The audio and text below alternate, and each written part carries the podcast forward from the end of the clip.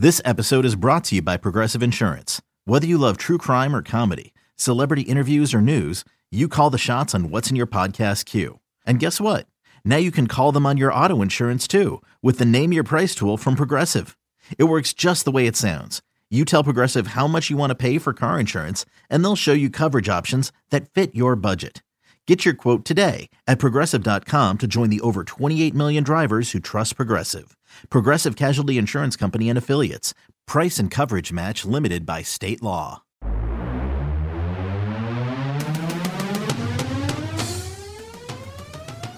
Welcome to the Seattle Mariners Baseball Podcast. Goodbye, baseball, a walk-off winner for Mitch Haniger. Swing, line drive, this game is over!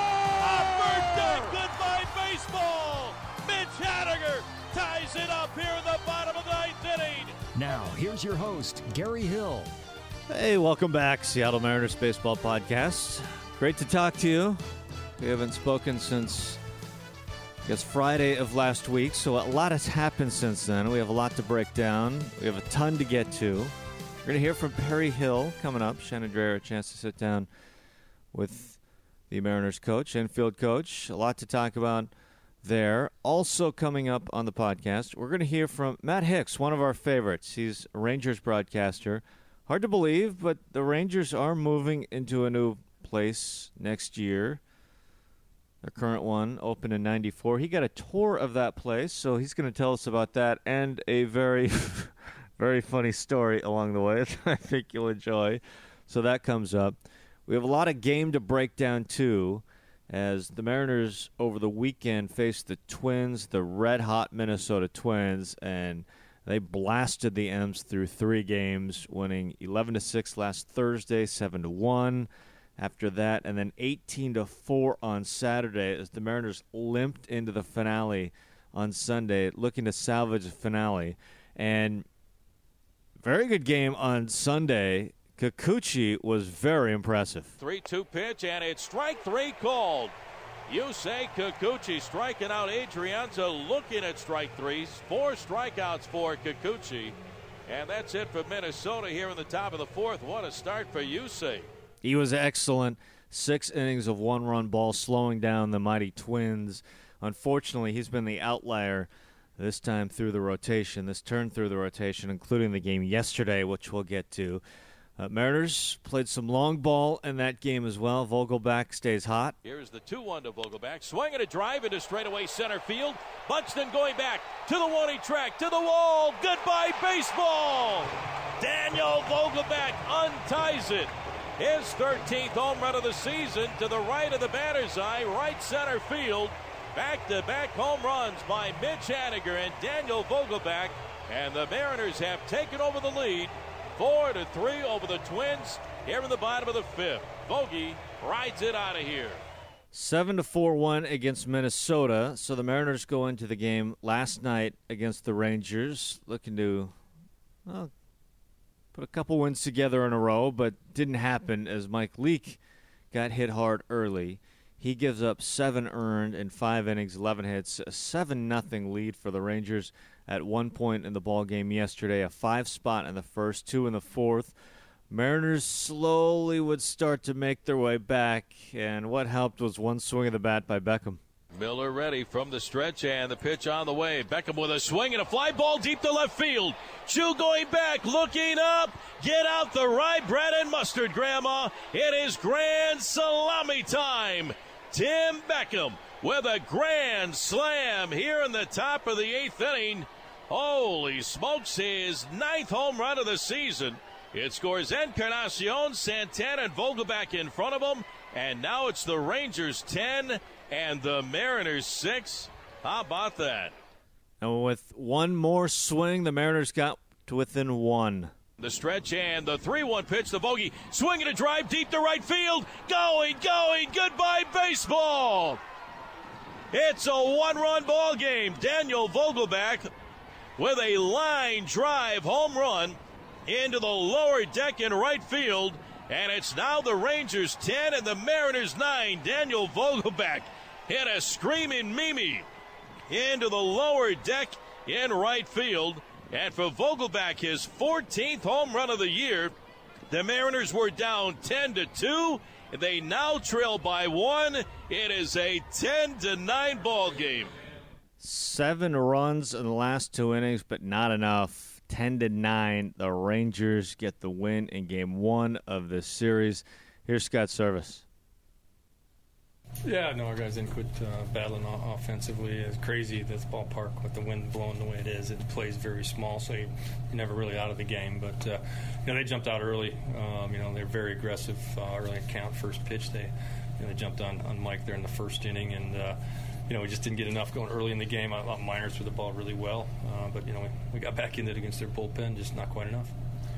With Leake, them being so aggressive with the first pitch swing, is that something because know that he's in the zone a lot or something they tried to do differently against him tonight? Oh, that's just who they are. The, Rangers swing the bat. Uh, they're very aggressive. They got a, young, a lot of young guys up there looking for their pitch, and, and you know, Mike got some, some balls probably not where he wanted them uh, early in counts, and then they took advantage of it. What was that that Minor was doing? That's two in a row where he's really no, he's having yeah, he's he's really hit four pitches. He got four pitches working. Um, he's throwing them all out of the same, you know, tunnel, and, and, and you know the changeup's very effective. Some good sliders down and into the the right-handed hitters. Got some curveballs in there. So you got four like really good pitches, and he's mixing them the way he is. Uh, very effective. You know, I say all that, and we, you know we. Uh, he was able to only get through six, and we kind of had him on, on the edge there to, on the six a little bit, but he threw the ball really well good to see Beckham warm up a little bit here. Yeah, Tim. Tim had a nice night. A big grand slam, kind of got us got us back into the game, uh, which is good to see. And then uh, be great. You know, he was so uh, hot early in the season, um, and nice to see his bat get warmed up again. You had moved him around. I mean, he's seemed to be handling that pretty well. Yeah, he's played some third base, you know, uh, and I think in Baltimore and a little bit in Tampa uh, before getting here. So um, I think he's he's okay over there, um, you know, and continue to, to, get his bat in the lineup. You know, Healy came out tonight, a low back strain, so we'll see how he is tomorrow. So the uh, add-on runs kind of hurt you too as well. For you, know, you give up a couple home runs late there because when you score nine runs, you know, it's tough not to win the game. Oh yeah, no no doubt. Uh, you know, and like I said, in this ballpark where the wind's blowing, um, you know, the ball gets in the air, and so it's going to get out of here uh, in a hurry. But um, you know, Pence jumped on the, the, homer there, and then Gallo another one uh, for him. So yeah, those runs, you know, uh, looking at them, you hate to give them up. They do come back and bite you in games like this when you do put nine up there. But offensively, you know, guys kept swinging the bat. That Vogie obviously crushed that ball um, there, the, the, home run in the ninth. Good to see there. So um, we'll get back at them tomorrow. There's going to be a lot of runs scored in this series. There will be, especially if the conditions play the same they did last night. It was ridiculous in terms of wind. So we'll see if we see the gale forced winds again tonight. Tommy Milone will get called up to take the start for the M's. Lance Lynn will go 5:05 first pitch, and then Wednesday, 11:05, Marco Gonzalez will get the ball. Thursday it's off, then to Oakland for the weekend, then back home for a nice long road trip. Right now, we're going to hand things over to Shannon Drayer. Chance to sit down with Perry Hill.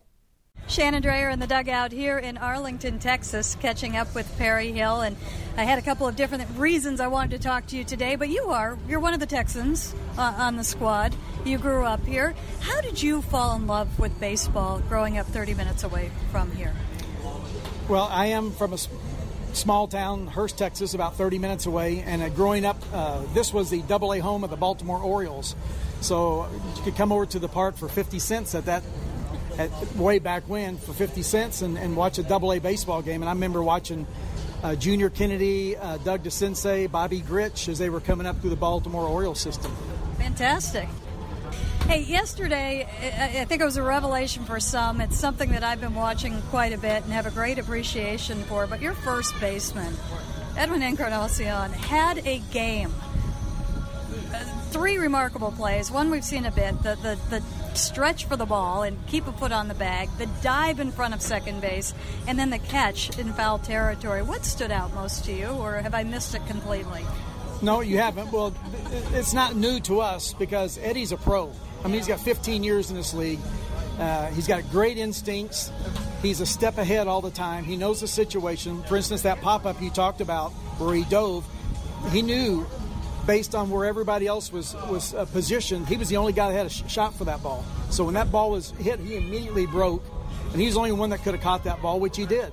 So Eddie's a, a great player. He's uh, he's uh, has such tremendous baseball instincts, and he's a presence in our clubhouse, and everybody loves him. No, it didn't surprise me at all. He's actually a quiet guy with the media. He doesn't. That's just fine. There, there's no problem with that. You hear teammates talk about him, but what don't we know about him? What do you guys see in that clubhouse? Well, he's got a great sense of humor. I mean, a lot of times he's a kind of a, a laid-back private person, and uh, which is good. That's Eddie. But uh, in the clubhouse, uh, he's uh, commands respect. I mean, he's played 15 years in this league. He's, he's, he's getting close to 400 home runs. Uh, and you just don't play that long unless there's something special about you. On the younger end of the spectrum, the shortstop, J.P. Crawford. I know a lot of work went in even before spring training. Then you have spring training. Then you got to let him go. What is that like in that time, and what do you see when he gets back? Well, he's been a great student. Uh, we met uh, before spring training in January uh, in Peoria.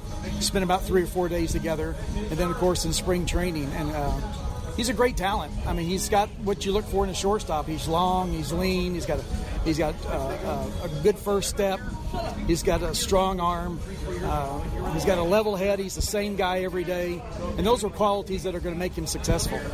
The level head, the same every day, is something that you don't know until you get them in front of you. How has that impressed you? Well, I've only seen him three or four games in a regular uh, setting here, but in spring training and the workouts. Uh, I have a history of uh, kind of uh, being hard or abusing players at times. you can talk to Ryan Healy about that one, but um, uh, through it all, he remained calm, uh, collected. Uh, same guy every day. He knew he had certain things to work on and get better, and, and, and he's done that. I'm sure Ryan Healy asked for the abuse. He deserves it. How much can a, a, player improve at the big league level, and what are the challenges to continuing to pr- improve here? Well, it's tough to, to learn a new position or, or play a new position or a, a, position you haven't played in years while actually performing at the big league level because you get exposed sometimes. And, um, you know, that's happened, but it happens to every team, just not us. But the, the, the good thing about this group of guys is not once have they said, oh, woe is me, uh, it's not fair. Uh, they've embraced it and and as their, as their careers go on, showing that they can do multiple things is going to help them in the long run. Is that something you have to tell them, or is that something that they understand? Well, these are a great group of kids. We had talked before, and I said the, the attitudes here and the work ethic is unparalleled. I mean, these guys, when I have them come out at 2.30 or 3 o'clock, you know, there's never any grumbling. You know, they, they know they want to get better. Uh, some of them are learning new positions or forced into positions because of injury, and uh, they're conscientious. They want to do good. Got about 30 seconds left, Perry. I understand you've got something for me. Yes. Uh, uh, first of all, we appreciate you and all you do. You're a very knowledgeable baseball person. You're fair. Uh, you may get honest when we deserve it, but when we do something right, you're very fair. And we, as players and coaches, appreciate the media uh, that are knowledgeable and, and fans just like we are of the game. So we very much appreciate you and what you do.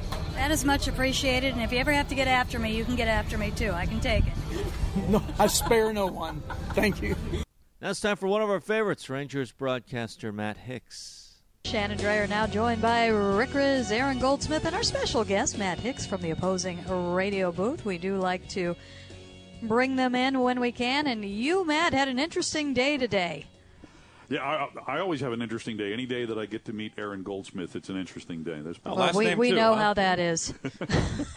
I feel the same way, Matty. We, yeah, we had uh, we had the opportunity to uh, go over and take a tour of the new Globe Life Field, which you can actually see the cranes as we're looking out down the right field line here. And uh, at the start of the season, there was one crane, and now there's about eight over there. So there is so much that's going on uh, at that uh, new facility, and uh, we're going to open in 2020. And, and when you walk over there now, you go, man, how is that going to happen? but but it is going to happen, and uh, we're looking forward to it. And it was just announced just a, a, few days ago that the first game that is going to be played there will be an exhibition game. Uh, the 2020 season starts for everybody either on a Thursday or a Friday, I think, next year, kind of like it's been in the last couple of years. And that Monday, we will play an exhibition game against the St. Louis Cardinals, and that will be the first game in that facility. So, oh, I think the Mariners, their first game in Safeco was an exhibition. I believe Rick yeah. against the Cardinals. I remember Mark McGwire being there. That was one of yeah yeah. And uh, I think the University of Washington, I think played an exhibition game in there to get things tested out and ironed out, to get a feel for the field.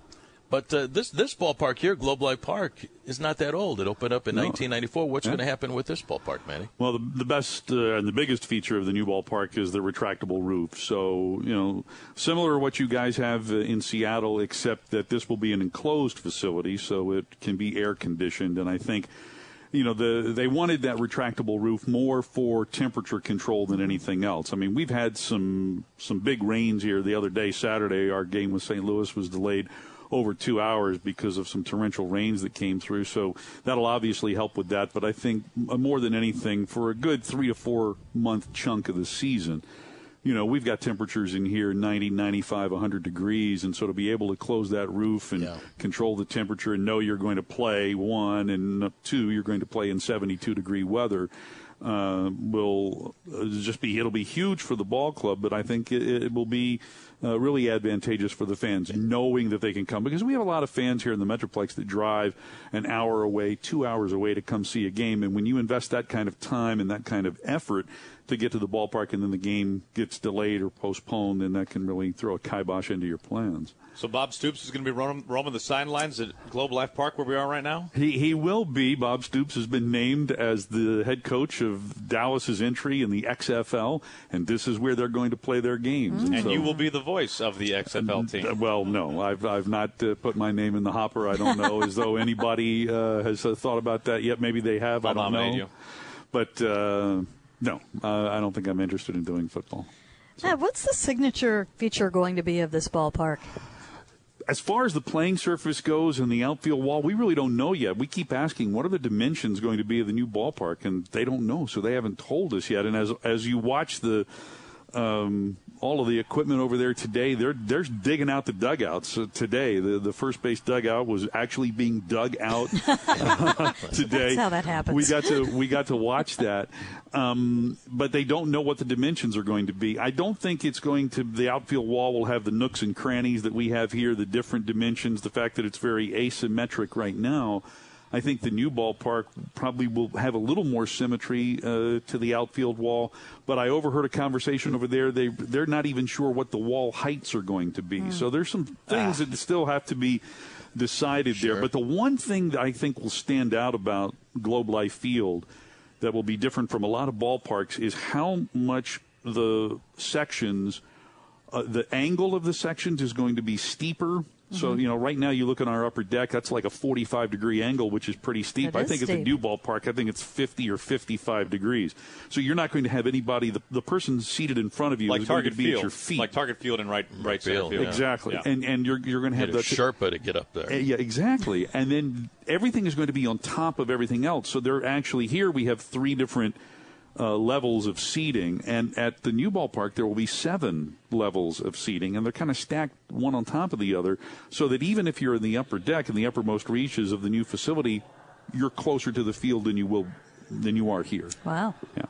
We got so many things right at, at T-Mobile Park, and one of them was the broadcast area for radio and television. A lot of new ballparks, the radio and TV booths are way up high. Where are you guys going to be at the new ballpark? So that's where we were today. We were standing on that level. So there's seven levels. The, the broadcast booths will be on the sixth level.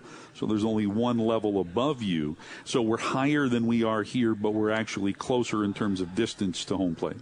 Rangers radio broadcaster Matt Hicks is our guest on the roundtable. And Matt, before we let you go, since we did bring up football, please, please tell one of my favorite stories of one of your first high school football broadcasts Oh. in Maryland. The, the one where I forgot my name, that one? Oh, Is- that's is the that- one. Is that, is that, is That's that the one. How'd you know that's the one I was talking about? So yeah, so I got uh, my first job in college was right out of the University of Maryland. It was at a small market radio station in Cambridge, Maryland, on Maryland's Eastern Shore, a little mom and pop AM and FM, and we made a big to do about the high school football team. We had an hour long pregame show for high school football, and Wow. the Cambridge South Dorchester Vikings were a big powerhouse on the Eastern Shore, uh, but it was the only high school in our county that had football. So any kid that wanted to play football came to that school. Anyway, we had a big pregame show, and I would open the pregame show, do a cold open. So the whatever the programming was leading up to us, he would just come to me at the uh, football stadium, and I'd start talking. And so here we go on this. It is like the third game of the season, and I start getting into the open, and I'm driving the open home and just nailing it. I get about 30 seconds in, and at that point, I'm supposed to say, Good evening, everybody. Welcome to Cambridge South Dorchester football. I'm Matt Hicks. So, what did I say? Good evening, everybody. Welcome to Cambridge South Dorchester football. I'm, and at that point, you remember when TV stations would sign off at night and everything would just go to snow? That's what my head was. It was just nothing but snow. I completely forgot my name. So I go, Good evening, everybody. Welcome to Cambridge South Dorchester football. I'm, uh, Mel Hicks. and I have no idea where that came from. And you had to be Mel Hicks for the rest of the year now, right? Well, but my partner, the guy that was the play-by-play voice, uh, the the guy that hired me for my first job, and he's working now in Harrisonburg, Virginia, is a good friend, Jim Britt. He's sitting there and he hears me go Mel Hicks, and he just starts guffaw laughter like you guys did, and so that was 1984 to this day. Jim never calls me Matt. He only calls me Mel. It just- so anyway, Mel's the best. He's the greatest. Well, Mel, thanks for stopping by. You're welcome. Thank you, Mel. Thanks. That is Matt Hicks She almost said it. from the Rangers broadcast. I think he's got that sorted out. It's okay if I don't.